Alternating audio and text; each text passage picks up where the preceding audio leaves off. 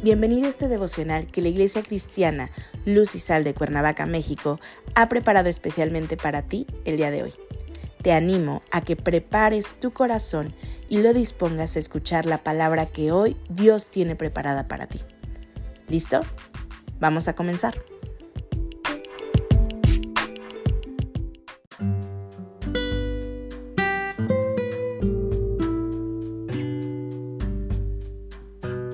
Hola, ¿qué tal? Es un gusto saludarte el día de hoy. Bienvenido, bienvenida. Hoy hemos llegado al final de nuestra serie devocional La disciplina de Dios, que la Iglesia Cristiana Luz y Sal de Cuernavaca, México, ha preparado especialmente para ti. Nuestro tema de hoy es No te quejes. Hoy te voy a pedir que tomes tu Biblia y nos acompañes al libro de Jeremías capítulo 31 versículo 18. La palabra de Dios dice, Escuchando, he oído a Efraín que se lamentaba. Me azotaste y fui castigado como novillo indómito. Conviérteme y seré convertido, porque tú eres Jehová mi Dios. Como cristiano, muy pocas veces reflexionas y ves con ojos espirituales los privilegios que Dios ha dado a tu nueva vida. Siempre quieres más de lo que puedes ver con tus ojos materiales. Es decir, quieres bendiciones que puedas ver, bendiciones que tal vez estés pidiendo al Padre que derrame en tu vida.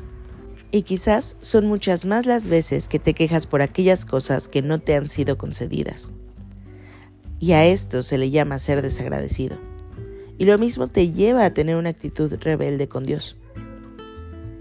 Cuando el texto del día de hoy se refiere a Efraín, está hablando de esta tribu, de las doce que componían al pueblo de Israel. Lo equipara con un novillo indómito, es decir, un animal joven, brioso, que aún no ha sido domado y por lo tanto entregado a su amo, y que responde con agresividad ante aquel que pretende dominarlo. Esto se llama rebeldía. Así actuó esta tribu de Israel. Se sabía que era parte del pueblo de Israel y que Jehová era su Dios.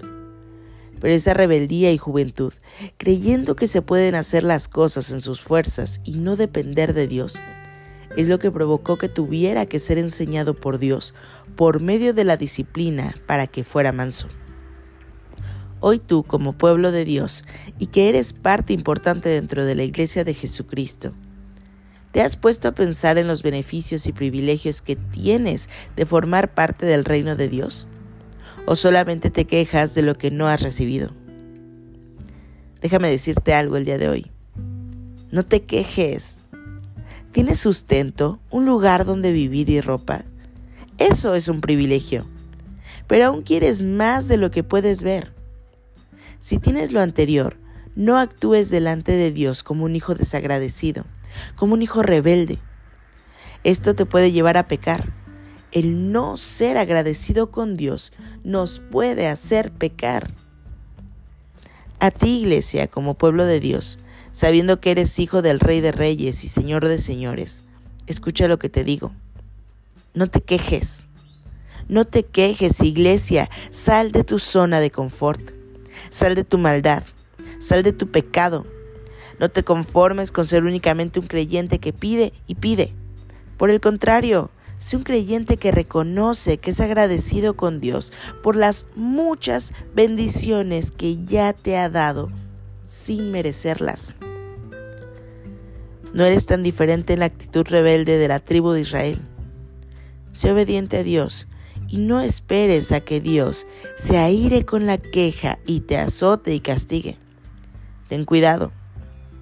No te creas que por formar parte de la iglesia ya eres merecedor más que otros, o que por ser hijo de Dios no te llamará la atención. En medio de las circunstancias, sé agradecido y no te quejes. Dios es soberano. No seas malagradecido y conviértete. Deja de ser lo que eres y sé lo que Dios te dice que sea. Te animo a que te transformes, a que te vuelvas al Señor. Acompáñame a orar. Padre bendito, en el nombre de Jesús, gracias te damos, Señor, porque has hablado a nosotros maravillosamente esta semana. Porque hoy reconocemos, Señor, que efectivamente En muchas ocasiones hemos sido rebeldes y esta rebeldía, Señor, el pecado nos ha apartado de ti y ha interrumpido nuestra comunión contigo. Hoy no queremos más eso, Señor. Queremos ser siervos fieles que te sirvan, Señor, que te amen, que testifiquen de ti. Queremos vivir, Señor, bajo tu bendición, sabiendo, Padre, que estamos también conforme a tu propósito y no conforme a nuestro confort y conveniencia. Hoy oramos y ponemos este día delante de ti, Señor, nuestras vidas en tus manos, orando a ti en el precioso nombre de Cristo Jesús, Señor y Salvador nuestro. Amén.